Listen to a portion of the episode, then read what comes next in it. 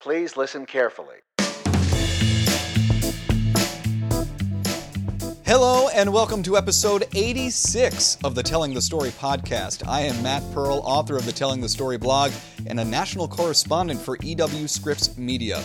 This podcast is all about developing your voice as a journalist and developing the skills to harness that voice.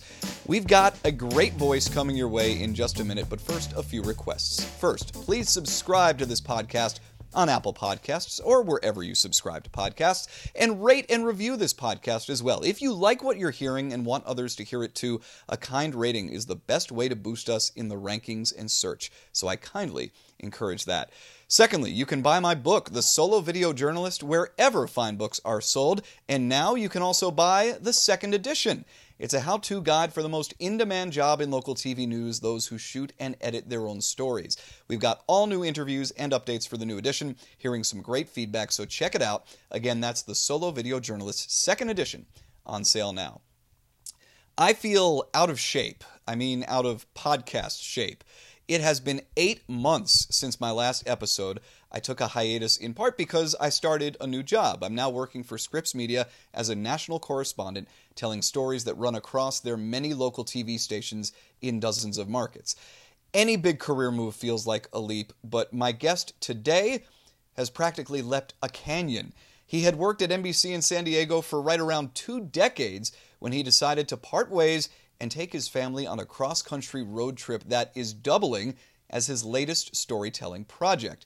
He is one of the most talented solo video journalists in the country. Greg Bledsoe, welcome to the Telling the Story podcast. Hey, Matt, great to hear your voice. Great to see your face. Thank you so much. When I said episode 86, you mouthed wow through your camera. Are you are you surprised there's been this many episodes or that there've been this many episodes and I've never asked you yet? Do you, no, no.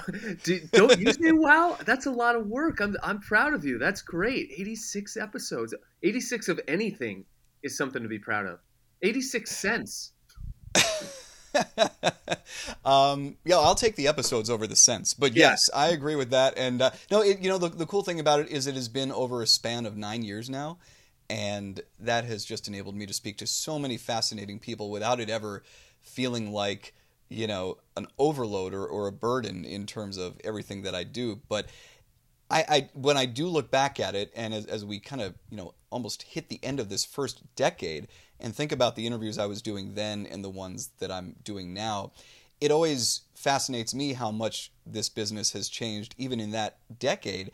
And you're kind of a pretty good example of how it's changed because when I started this podcast, you were I believe, the reigning two time NPPA Solo Video Journalist of the Year. And you were largely doing it with traditional uh, local television news gear. And now, not only are you no longer in local news, but the gear that you use to tell the stories that you tell is so far removed from what you were using back then. And it, it's just been fascinating to watch storytelling as a whole evolve, but also as as a fan of your work for as long as I've been a fan, it's been really interesting for me to watch your work evolve and it's exciting to get to talk to you now about what you're doing with this family geography project. Let's dive right into it. Tell me what it is and why you decided to do it. Yeah, I mean, how, how long do you have? I'll, I'll, give you I'll give you the abridged version. Um, we are right now traveling across the country. My wife, my seven year old son, my three year old daughter. I'm trying to visit every state in a year. We left ten months ago we're 22,000 miles and about 35, 36 states in at this point. I lose track unless I stare at a map and count them one by one. And we're telling stories along the way about the people we meet, the things we learn, and that's what it is essentially. Uh, and and we left a lot behind to do that, which may have been somewhat of a crazy decision, but that's what we're doing. We live out of a car right now with two little kids, so it's life is life is an adventure. I have a three-year-old daughter, uh, in addition to a one-year-old daughter, and uh, and just the idea of containing that child uh, in in a vehicle for that long, uh, it it just sounds astounding. But beyond that, you are having this journey of storytelling. When did you decide that this wouldn't just be kind of a break from news, a break from everything, uh, you know, a great time to spend with family? When did you decide that it wouldn't just be that, but it would also be this way that you could also get your gear out, tell stories and keep that passion going as you did all of this? Yeah, storytelling was the catalyst for this. I mean, that's that's basically what came first because my wife and I started talking about doing this 10 years ago before we even had kids. And so the the seed was planted and just sort of kept growing and, and kept scratching at us for the last decade. And so yeah, storytelling has always been the goal of this trip. And it works out really well that we waited so long to do it. And now we have kids to share it with, and we get so much family time. And uh, I think our, our priorities and, and, everyone else's have certainly been adjusted over the last couple years. Uh, so we we appreciate all of this a lot more. But the storytelling was always going to be a part of it, and uh, and and we love it. And now, I think what's changed from if we had done this ten years ago is doing this with kids. You tend to get to see the world through the eyes of of your kids, and when they learn something, you learn something with them. And those are the types of stories that we like to tell because they're learning all kinds of things about this country the people they meet what other people do for a living what it's like to live somewhere else eh, other than southern california uh, because there's a great big world out there they're finding out this year. And so are we honestly. I mean if, if you could go back and repeat first or second grade again every adult would probably learn a whole lot i don't know about you but I, am learning a lot on this trip that i probably forgot years ago and uh, and so we're sort of using our kids as an excuse, but we're learning a ton along the way. And then those are the stories that we're telling. We, we meet people who do something interesting, and uh, and we tell their story. So you've been doing this for ten months now. You've been yeah. on the road. Yeah. And how many stories have you told? What percentage of your time is devoted to that aspect of this? Yeah, that's the challenge, right? So, gosh, I'd have to count the number of stories and how many have actually posted so far. We probably shot uh, in the neighborhood of 25 ish over 10 months. So it averages out to probably uh, shooting one every 10 days or so. Uh, the shoot isn't what takes the bulk of the time. It's then finding finding time to log, write, edit, you know, and everything else that goes along with it. And when you're doing that while living full time out of a car with your two kids, you don't have a lot of nine to five hours open. So a lot of my work is done at 10 o'clock at night when the kids go to bed and i'm up till 2 in the morning. And so things take a little bit longer. Those are the those are the logistic challenges of it and that's why i probably haven't shot as many as i, I would want to. And also it's tough to find them you know? If you live in a city and you're surrounded by that city you know it um, and you can constantly find great stories when you're pulling into a town or a city you've never been to before and hoping to stumble into something you, you strike out a lot so i do try and set some up in advance we've stumbled into a few but um, but that's a challenge. It's just it's just finding those stories. I, there's no shortage of them out there. I know that. It's just it's just uh, knowing where they where they are and where to look when you've never been to that particular place. And what are the kids? What is your wife doing when you have the the drone and your mirrorless camera out and you're gathering video? She's doing a lot more work than I am. she's she is a she's a full time first grade teacher now and mom and travel planner. So we're both plenty busy at night when the kids go to bed, and she has a lot on her hands during the day too. So I mean, she's she's the hero of this, and and I don't know how many wives would would go for this plan in the first place, but she has been hundred percent on board. I didn't have to convince her of anything. Like I said, we started talking about this ten years ago, and uh, and back then she was on board when we had very limited responsibility in life, and now she was still on board when we have a lot more. So um, yeah, she's she's great. Did you have to convince the kids to do this? Well, what are they going to say? They're, they're three and seven. oh, in my experience, they could say a lot of anything. no, they have plenty to say. Um, no, they were they were fully on board. Our three year old uh, probably won't remember a whole lot, unfortunately.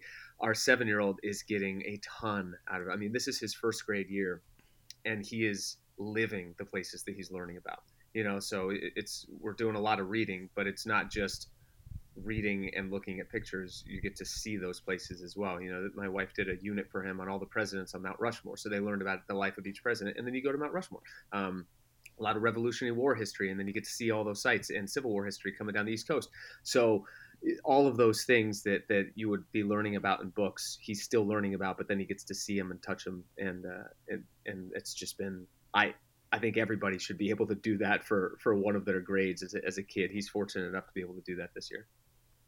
So, I know that uh, recently your work has begun to appear on NBC LX. We talked a little bit off off uh, off the air about just kind of what you're doing with them, and and it, it seems to be just kind of this you know thing that popped up and and seems to be a nice way for you to keep your toes in the water, so to speak.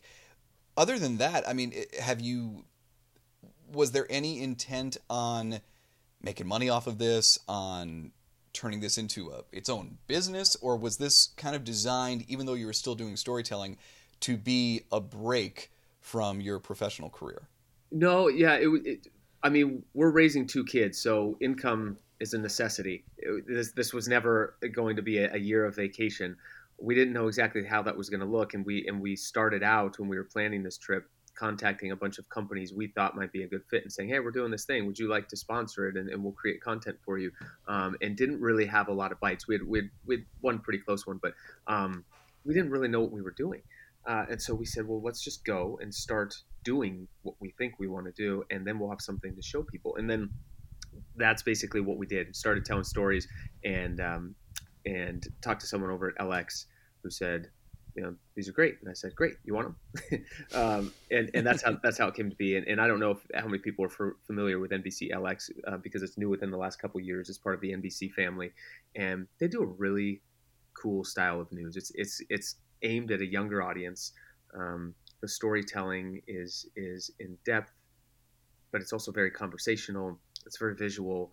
Um, they just do a, they do a really great job and so I was I knew about them before we left for this trip because obviously I came from the NBC family, but to be a part of it, I'm I'm happy. I mean, you know, we would have probably brought our work to anyone who would pay us, but I'm really happy that this is where it's ended up because they do a great job, and we're just you know I, I love seeing our stuff there. And then also they end up in the NBC pipeline, so my old station in San Diego airs the stories, and people in other parts of the country who you know they watch they watch their NBC local station and they'll pick up some of the stories. So it's really it's really great to see what a life those pieces can have once they're in the pipeline. Uh, so and frankly, when you look at those stories, and, and I've watched quite a few of them because you post them on Instagram and, and various platforms. I mean, they look better than 99% of what's on local television news. So if I was your old right. affiliate in San Diego or anywhere, I would jump at the chance to run these pieces. They're so fascinating. They're they're really interesting. They human interest is such a it's it's such a milk toast term, and I think when you watch a story like the ones, or when I watch a story like the ones that you're producing, that to me is what human interest should be. It is it is about interesting humans. It is what makes humanity interesting, and it's one of those things that just uh, it, it, it brings you to places that you wouldn't go, and it makes us all a little closer and a little more connected. So the work is just so fantastic. I, thanks. but that's not a surprise, knowing you well, and knowing no, the thanks. success I, you've had in the past. I was going to say, you know, it's it's a the point I, I, would make about those is something, and everybody knows this, but something doesn't have to happen in your backyard to make it interesting to you. Obviously, I mean, we, we consume content all day long. It's not from anywhere where we live, um, that's one factor. But I think that we can create content and tell stories from other places, and and they can still play very well um, in local news markets if they're just interesting enough, you know. And and we're learning along the way, and, and all we're doing is passing along to people what we learn. So if it's interesting to me, then that's the bar. You know, then I think it's interesting enough to, to tell a story and pass it along. And and I, I hope other people are getting something out of it. But I think they can play anywhere. And I am curious about the idea of taking a break from the five days a week news job and doing something like this. It sounds like the main impetus for, for this is, you know, kind of a, a life goal, something, you know, that you'll never forget, that you'll always be able to talk about, even when you eventually come back to San Diego and and you know restart whatever life looks like after this. Yeah. Did you were you at all? I don't want to say burned out, but were you at all ready to take a break? Are you hoping to come back after this year? What what? How do you feel about the news industry and, and your role in it after having been in it for again roughly two decades and yeah. doing it at such a high level? And two decades at the same place. I was at NBC San Diego for my entire career, and when I left there, I had been anchoring the weekday morning show for five years. So I get to sleep in now. That's a nice break uh, after getting up at two thirty in the morning. I, I miss it. I miss the people there. I loved the people I worked with. Uh, we left on great terms. Uh, I I miss that place. Um, and as far as local news goes, uh, I I love what we're doing now. I love that we have the freedom to be able to tell these types of stories. but again, they play in local news. It works, and so I think local news has changed a lot over over the last several years.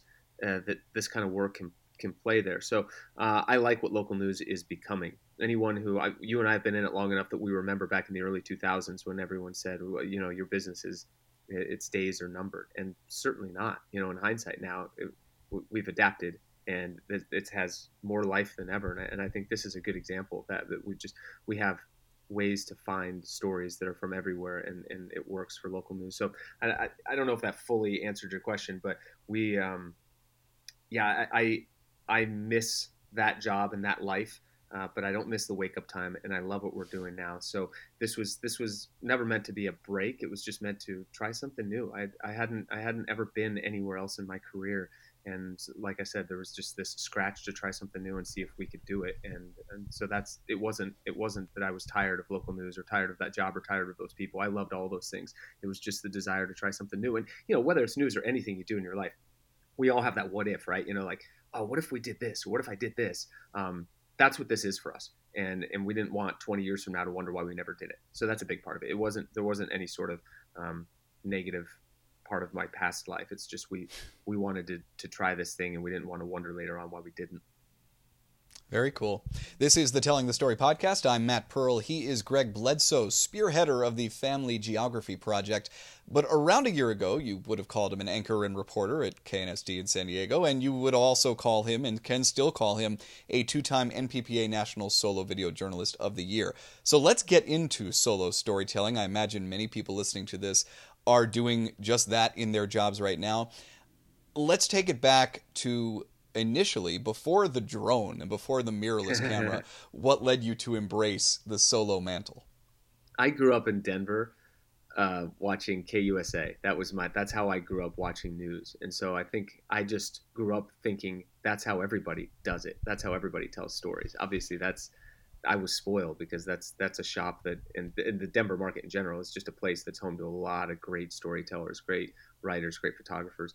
Um, yeah, you know, it's when I did my internship in college. So I, I think I I learned from that, and I you don't need the best equipment in the world to tell amazing stories. I mean, you and I came up in in days where solo solo journalists, solo video journalists were given whatever cameras were left over, right?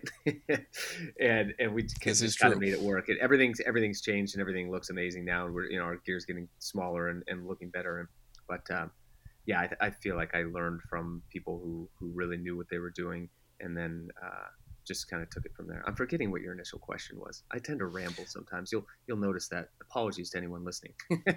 I enjoy the rambles, and uh, no, we, you know, we were talking about what got you into the solo storytelling oh, yeah. end of it, which really I, I, think when it's kind of a loaded question. It, it, it's maybe a Rorschach test of a question, but really for someone like you, who obviously so such a talented reporter and really good on camera, you know that question almost sounds like, well, what made you also want to shoot and edit? And but I remember, you know, I don't know if I mentioned this yet on on this episode, but Greg is uh, one of the many people I interviewed in my book, The Solo Video Journalist, both the first and second editions.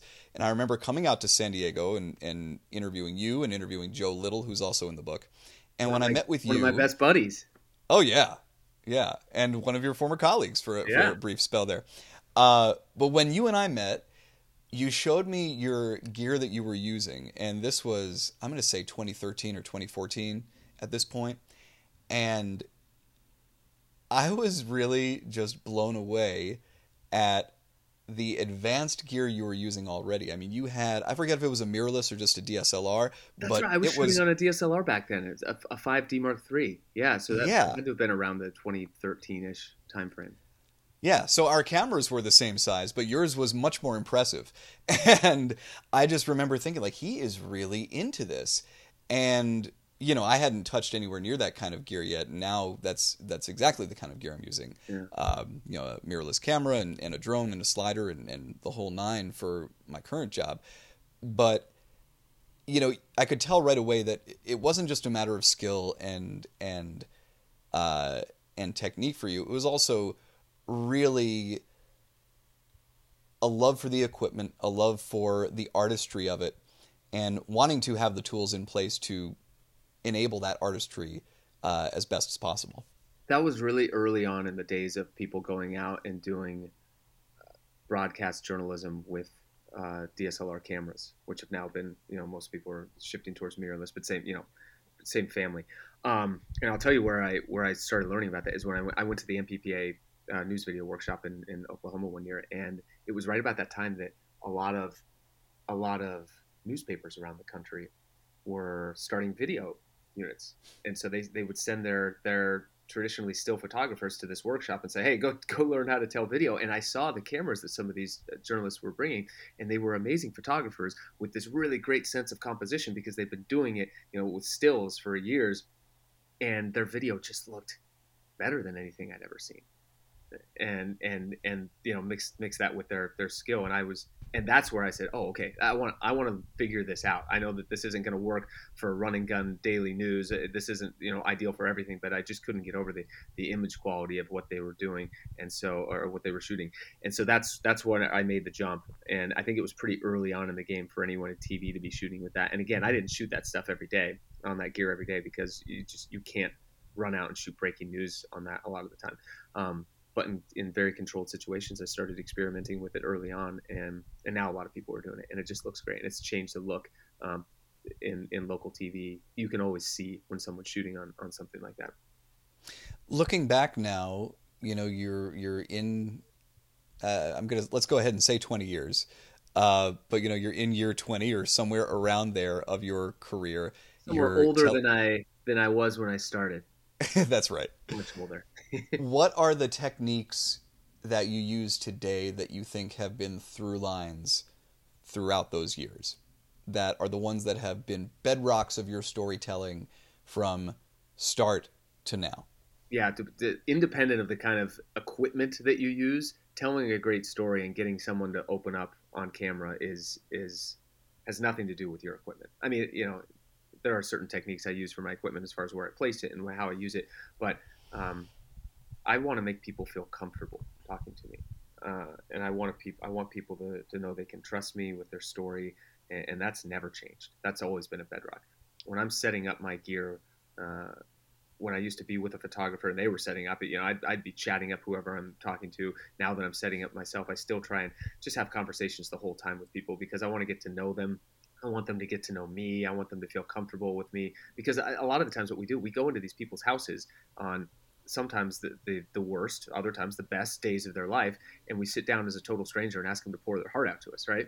And and that's not easy to do if you're the one with a camera pointed at you and you're talking to someone you've never met before. So I always want people to feel comfortable with me, um, and that's never changed, despite you know, or you know, no matter what kind of equipment I'm using. So that's always been a, a big part of my my uh, storytelling toolbox is is just getting people comfortable.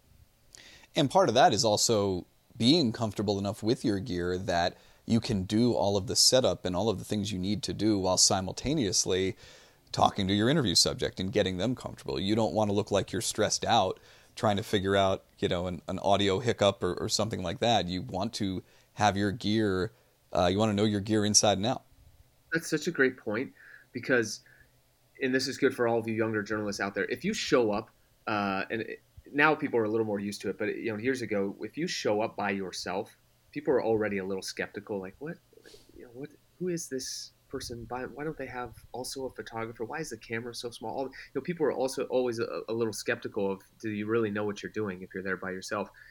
If you're fumbling around with your gear, then they start to ask themselves more of those questions, and you lose a little bit of that person's trust before you ever even ask them the first question. So that's a great point. If you, if you are doing this, know your gear, be able to set up flawlessly. It sounds so uh, technical or unimportant, uh, but just you know, it, people who you're talking to will sense whether or not you know what you're doing, and and that's a big part of whether or not they're comfortable talking to you.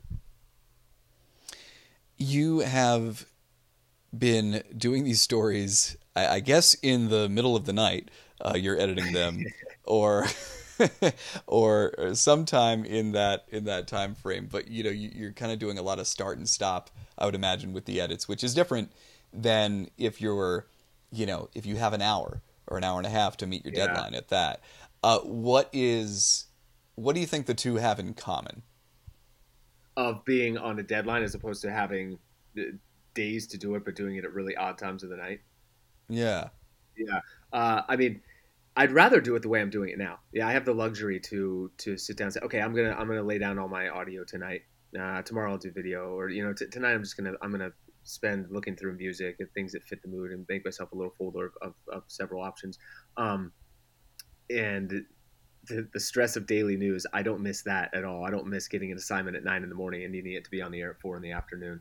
Um, as far as what they have in common, I think years of working in local news and having to meet those deadlines, you're you're comfortable being uncomfortable. You know what I mean? I mean, we we've we've sat in the back of live trucks. We've worked. I remember one time uh, I was in Moore, Oklahoma, after uh, a tornado there, and I was working out of a rental car that had no power. So I walked up to the NBC Sat truck and asked if I could plug into the side of their truck, and sat outside in the dirt with my laptop on my knees and it was blazing hot outside and I was sweating mm-hmm. and my computer was dying and um, but years in TV news you just get comfortable being uncomfortable and so sitting up now at two in the morning when I really want to go to sleep trying to get something done uh, is no big deal because because I remember what it was like and and, on, and this year I've, I've, done a lot of editing at a picnic table at a campsite you know by the fire uh, which is really cool but it's also not conducive to to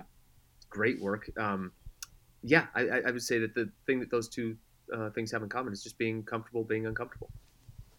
This is the Telling the Story podcast. I'm Matt Pearl. He is Greg Bledsoe, the immensely talented solo video journalist currently leading the Family Geography Project. Greg, I always used to I always like to use this section of the podcast as an advice section for young journalists.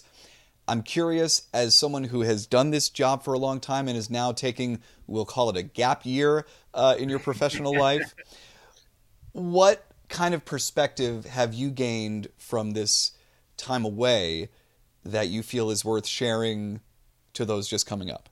It's it's like hitting a reset button, which I don't think it matters what you do in life. Every once in a while, you need to hit reset or you need to scare yourself. You know, you need to disrupt things a little bit. And I had fallen into somewhat of a rut. I liked my job. Again, I love the people I worked with, but I, I tend to look at my storytelling and it just it didn't change for years at a time. And and doing this this year has given me the time and also a little more desire to dig in and and change what I'm what I'm doing and try and tell stories differently. Uh, I'm getting feedback from people at LX who are much younger than me and much more talented than I am, uh, and it's great. You know, it's it's nice to it's nice to to talk to people with a fresh set of eyes and a different skill set who tell stories a different way and get their feedback. And so I, I feel like my my style has changed a little bit this year. I'm re-inspired, and and I and I have so many ideas of the ways I want to tell stories that I haven't even gotten to yet. And so uh, I think that's all because I'm just uncomfortable this year. You know, uh, I'm doing something I haven't ever done, and that's that was good for me early in my career when I was new in news, and it's good for me now because it's just nice to be uncertain and scared every once in a while without being irresponsible. You know, but it's just good to disrupt things, and it, it it's worked for me this year. Did you feel like you had gotten to a point in your life and in your career where you could do that? Because I know you had said that you know this is something you first uh, discussed with your wife ten years ago, and I can imagine a lot of journalists listening to this in their 20s saying, well, yeah, sure, you know, he's been an anchor and a reporter, he's won all these awards, he's pretty much, you know, done what you can do in local news, and he'll probably have little trouble getting back into it when it's time. But, you know, here I am, I'm working in a small market, I'm 23 years old. For me to do something that disruptive could be detrimental to my career. What would you say to that? I would say that they're coming up in this business. At, at, there's never been a better time to be a, a, a storyteller or a content creator because there is so much content out there and so much need for it.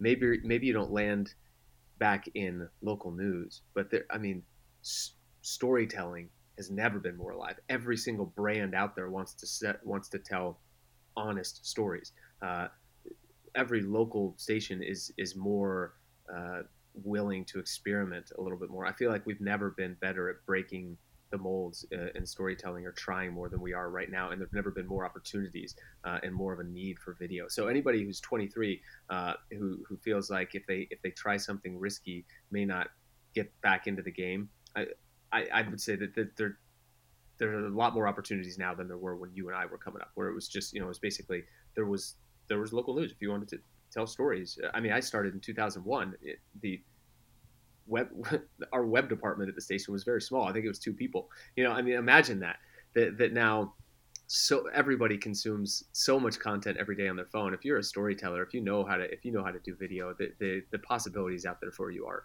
endless these days. Let me ask the inverse of that question then.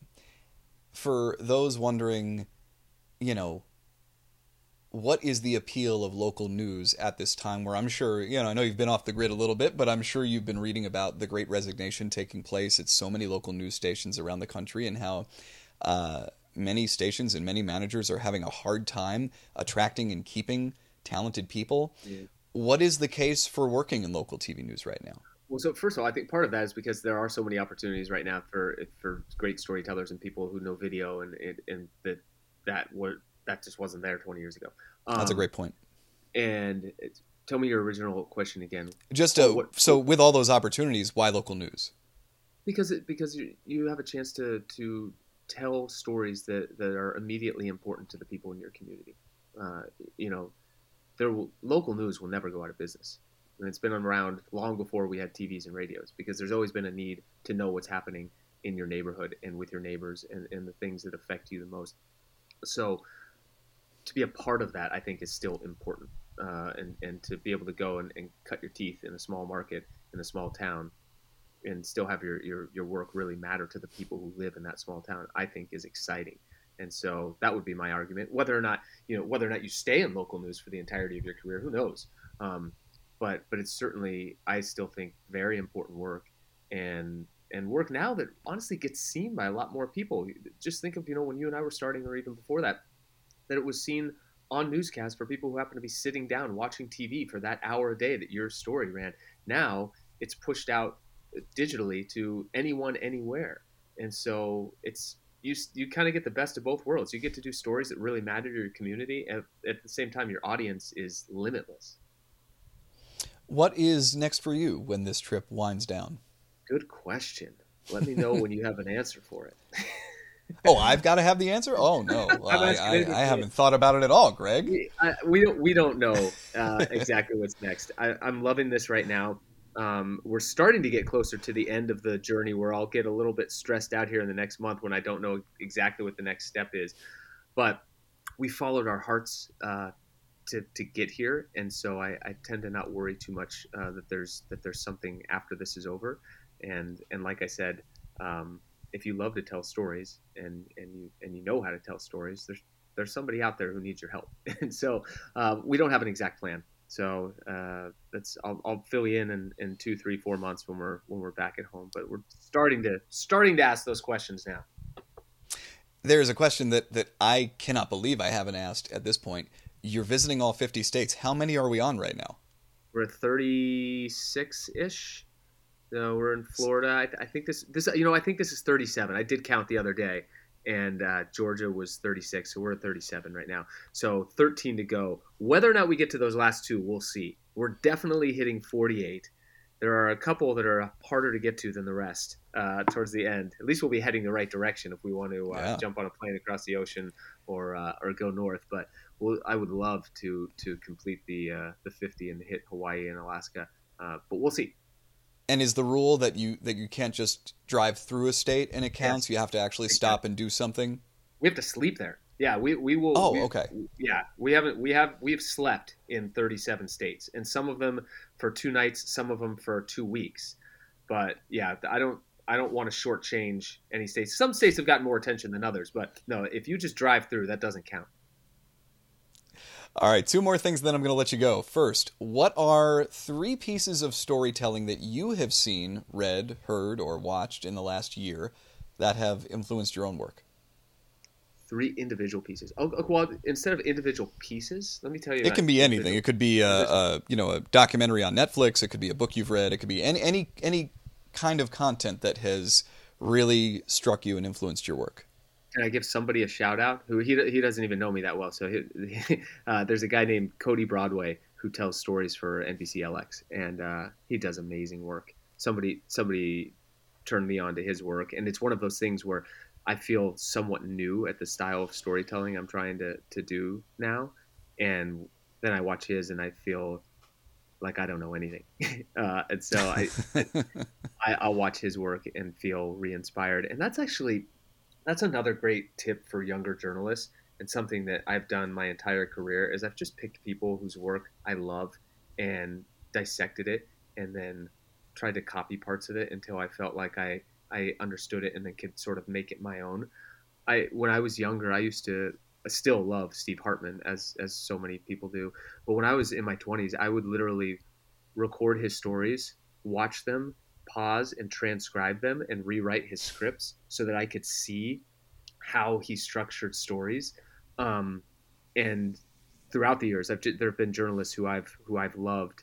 Um, that there's a guy from the San he did a series for the San Francisco Chronicle years ago called The City Exposed. He was a great photographer. Um, anyway, Cody Broadway. So I, I would say just pick people whose work you really love and learn from it so that's one. By the way, you've always been one of those people. I won't I won't embarrass you, but it's it's great to some of your colleagues or some people who your your friends if they if they do great work and you have access to them, you can ask them questions and see how they do it, and you learn from some of your contemporaries. So I've learned a lot from watching your stuff as well, Matt. And uh, and, and don't be afraid to ask people. Shoot shoot random emails to people whose work you love, and they'll probably get back to you and have some advice for you. Sorry, we've ventured into advice again. So, anyways, this Cody has Broadway, been like two two pieces of storytelling plus about four pieces of advice. I feel like I have gotten. I feel like this has been a great answer. I told you I ramble. Um, yeah, so Cody stuff. Cody stuff is great. Uh, not to not to uh, toot LX's horn, but, uh, but I I've learned a lot from them, and I don't think a lot of people know of them so much at this point. I love the style of storytelling they do um, because if I get back into local news, I would try and take some of that. Uh, like I said, it's it's it's a little bit more in depth. It's very conversational. They do a lot of high high quality um, video production. And so uh, that's been another thing. Just watching their work this year because I'm working with them, I've learned a lot. And then um, any sort of documentary, I'll watch anything uh, you know, and we don't have a, as much time this year, but I love long form storytelling. I don't think I'm very good at it because it's so overwhelming to get into a project that you think is going to take you a year. I've never even done it, something that that long, but I love to watch it. And you can take little tidbits of of any sort of documentary and long form storytelling. I've learned a lot about letting silence breathe and just and, and just slowing the pace of things down a little bit and letting moments sink in uh, from watching pieces of work where they have more time to do that because it's just so powerful sometimes when you have those moments why why are we rushing to get through them and coming from a local news background where they say hey you got minute 15 for your story we tend to rush a lot um, and so I, I think by watching a long form storytelling you learn okay even in short form i can do this i just need to cut out other stuff to make room for those moments that are more important and that people are going to remember and, and so i've, I've tr- learned i think to let my work breathe a little bit more Greg, I always like to end with that famous reporter's question, one I'm sure you've asked many, many times. Is there anything we haven't talked about that you wanted to add? No, I mean, I'm uncomfortable talking about myself for, for any length of time. So I, I think we've covered it all. No, I, we're just we're living the, the the the dream that we've always wanted here. But it's not a vacation; it's a lot of work. And so I, you know, I, I hope people understand that and they don't think that I just checked out of life for a year uh, to go not cut my hair and not shave, which is which is happening by the way. But I'm working at the same time. Um, no, we're we're loving this, and and I again I don't know where it goes, but I would I would recommend to anybody who has that itch to do something, even if it seems a little bit crazy, to just explore it and think about it a little bit more because that's what we're doing, and, and no regrets. I think there is a a whole separate podcast, a non-storytelling podcast, to be done on, on what this has been like during COVID and in yeah. 2021 specifically, and, and just at, at this time in our history, what that has been like for you as an adult, for your kids as children, and for you all as a family. But uh, I will leave it there. Uh, and just uh, again, just keep following along with the work you're doing, and, and it's tremendous. So, Greg Bledsoe, thank you so much for all you're doing, and thank you so much for joining me on the Telling the Story podcast. It was absolutely my pleasure. Thank you so much, Matt. And the Telling the Story blog updates every Wednesday. The website is tellingthestoryblog.com. Rate and review this podcast and subscribe wherever you listen to podcasts. Check out my book, The Solo Video Journalist Second Edition.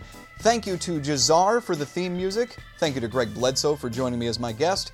And thank you for listening to this episode of the Telling the Story podcast. We'll see you next time.